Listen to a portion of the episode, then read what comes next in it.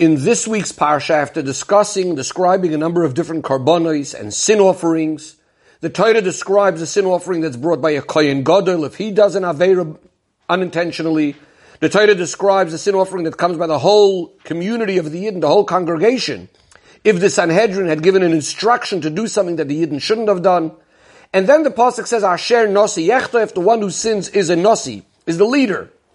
Rashi says that the word asher over here is from the word ashrei. Ashrei adar, fortunate is the generation that its nasi, its leader, is taking, is paying attention and taking it to heart to bring a kapara for his unintentional sins, how much more so that it will regret his intentional sins. Now seemingly what's bothering Rashi is the word asher that this section starts off with. Why doesn't it start off similar to the previous sections, like im, if a nasi will sin? What is this asher?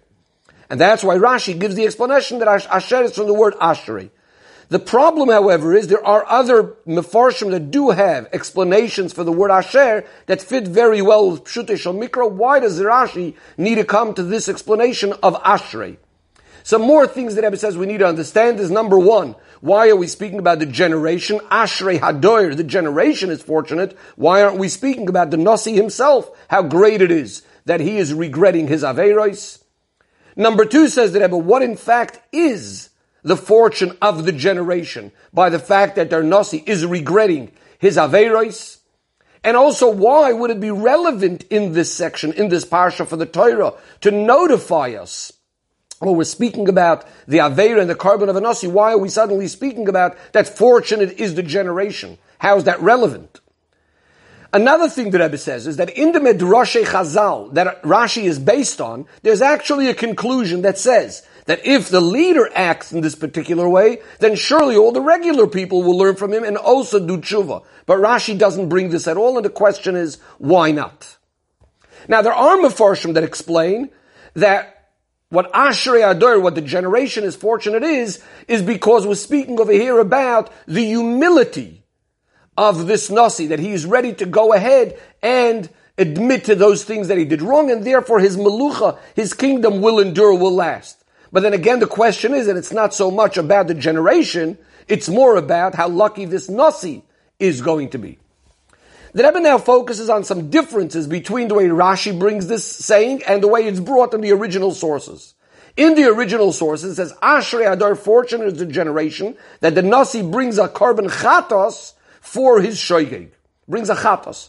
Rashi adds the words noisein leiv, that he takes it to heart, and rather than bringing maybe chatos, Rashi says lahavi kapara, to bring a kapara for his unintentional act. And finally, says the Rebbe, why is Rashi quoting in his Dibbur Hamaschil only the words Asher Nosi yechto, which seemingly is only focusing on the sin, if the main thing why they're fortunate is because of the charota and karbon that he's going to bring, why isn't Rashi somehow hinting to those psukim that are going to be speaking about the karbonis? To explain all of this, the Rebbe says, Rashi actually does not mean that when the Nasi brings a karbon for his shoygeg, that everyone's going to learn from him and act in a similar way. Because if that's what's going on, then seemingly we should have learned this lesson already from earlier on in the Torah, a few psukim back when it was speaking about the karbon that the Kohen Gadol brings for his shoygeg. One could say the same idea. If the Kohen Gadol that's so holy, always in the Beis HaMikdash and so on, and yet he is bringing a karbon for his shoygeg, he's not being embarrassed and bringing a karbon, how much more so all of us regular people should? Which tells us that it's not this Kal V'chomer that we're learning from the Nasi, because that could have been learned by the Kohen Gadol. It must be something else that we're learning. And something that specifically applies by the Melech, by the Nasi, and not by the Kohen Gadol. In order to understand this, says Rebbe, what was really bothering Rashi? The question over here is, the word Asher usually shows that it's a continuation to that which was happening before. Asher means that. We're in the middle of discussing something, and we say that, so it's somehow a continuation to the previous section. What is in fact the connection between the Kohen Gadol, sorry, the Melech, the Nasi, and the previous section which was speaking about the community that did an Aveira based on the instruction of the Sanhedrin? Also, why in fact is the Torah hinting to this whole idea that Ashrei Hadoir in the words that are connected to the sin, ash asher nosi yechta, rather than somehow hinting in the pasuk that's going to be speaking about the karbonos and the kapara that the nasi is going to bring. And this is why Rashi is learning that the fortune of the generation is not because the practical karbon that the Melech is bringing right now, that the Nasi is bringing. It's something actually to do with his sin.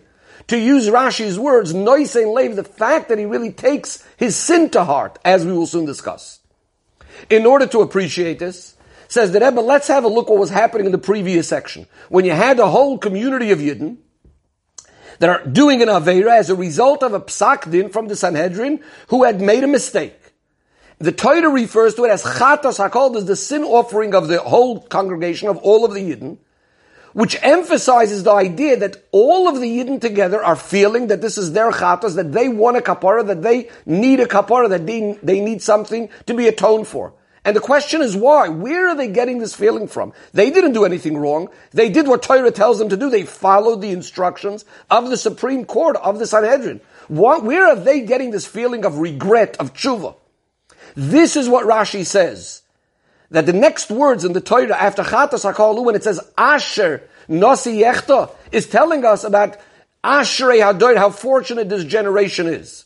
In other words, Rashi does obviously learn that the word asher also means if, if the Nasi sins. He doesn't even have to say that. But it's mainly about his chidush, that is ashrei ador, meaning, when you have a Nasi, when you have a leader, that it bothers him so much, not only that he brings the karbon, but he's bothered so much, noisein leiv, he cares so much to bring a kapara, not only a karbon. Kapara, he feels he needs atonement for his shoygeg. If you have such a Nasi that's bothered so much by the thing that he may have done wrong by mistake, then Ashrei Ador, fortunate is the generation, meaning, because surely such a Nasi is also going to ensure that his followers, that his people, that his nation is not going to come to any sin. Not all, certainly not Avedas, but made intentionally, but not even B'shoigig. So now we can understand the connection between these two sections in the Torah. That it's because they have such a nasi, Ashrei Adoir, that's why they have such a strong feeling that if, even if they ended up doing something wrong based on the instructions of Din, they are going to want to do tshuva for it. This is because their nasi had taught them to act in this way, to be, to care, be caring so much, even for something a shoygig. And that's why Ashrei Adoir. Says the Rebbe, this is also why this says it specifically by the Melech and not by the Kohen Gadol. The idea of the Kohen Gadol He's the one that mainly brings karbonis for the Yidden, kapara for the Yidden. The most he would inspire the Yidden is that if they did an Aveira, go ahead, bring a karbon and do tshuva. As opposed to the Melech, his thing is to lead the people, to guide the people, to show the people. So when we see that he cares so much and he's bothered him so much, when there's even a situation of a shoygeg, Clearly, he's the kind of person that's also going to be ma'oided his people in that way, that they should be bothered by any sort of Aveda, even if it's a shoygig, which means that he's going to make sure that they don't do Avedas to start with. And that's why once again we say about them, wow, Ashrei Ador, what kind of great generation this is. The Rebbe turns now to Yeina Shel Torah to the Chassidus in this Rashi. Chassidus explains that the Kohen Gadol brings down Avas Hashem to the Yidden. The Melech is the one that inspires the Yidden with Yiras Hashem. As a result of Avas Hashem, this usually brings one to do mitzvahs. Including also, if he ended up doing an Aveda, he'll bring a karbon for it. But it's not negating the whole concept of Avedas to start with. So that's more the Kohen Gadol. On the other hand, the Melech that inspires the Yidden with Yiras Hashem, to feel the severity, the serious of an Aveda, he doesn't want to rebel against Hashem. That's going to cause that he doesn't want to sin at all. And that's the Melech. So Ashrei Adoir that has such a Nasi. Says the Rebbe on a deeper level. The karbon chatas, as we know, comes for a shoygig. But even a shoygig we know is coming because the nefesh Bahamis is a bit strong, klipas noiga, and so on. And therefore, as a result of the avoid of the koyin gadol, avas Hashem, when a person loves Hashem, there's still some room for his own metzius, for his own feelings, for his own identity, and so on. And therefore, ultimately, after many, many levels, feeling of one own mitzvahs could also lead that the person's nefesh is, is a bit stronger and it can lead him to do an avera, at least b'shoigeg. But as a result of yiras Hashem, which is the idea of absolute bittul, not leaving anything, any room for anything outside of Hashem, one doesn't even come to an avera b'shoigeg. And the Rebbe concludes with the Hira about the melech in our own personal avodah. We know that the whole person is considered like a little world, a small world. The melech inside of him is his head, is his brain. So Ashrei Ador, fortunate is the generation that has a head, that the head is leading the body and he really cares enough and is bothered enough. He's going to rule over the heart to make sure that the person is, doesn't want to do any Avedis and doesn't do an Avedis. As the Alter Rebbe says in Tanya that every person has the ability within that willpower in his mind to rule over his heart. And then he'll be careful not to fall through in any Avedis. And if he ends up doing something even B'shoigig, not only does he do tshuva practically, but he thinks about it. Where's this coming from? Must be my Nefesh Bahamis is a bit strong. How serious is it? Is the idea that I can be going against Hashem's will?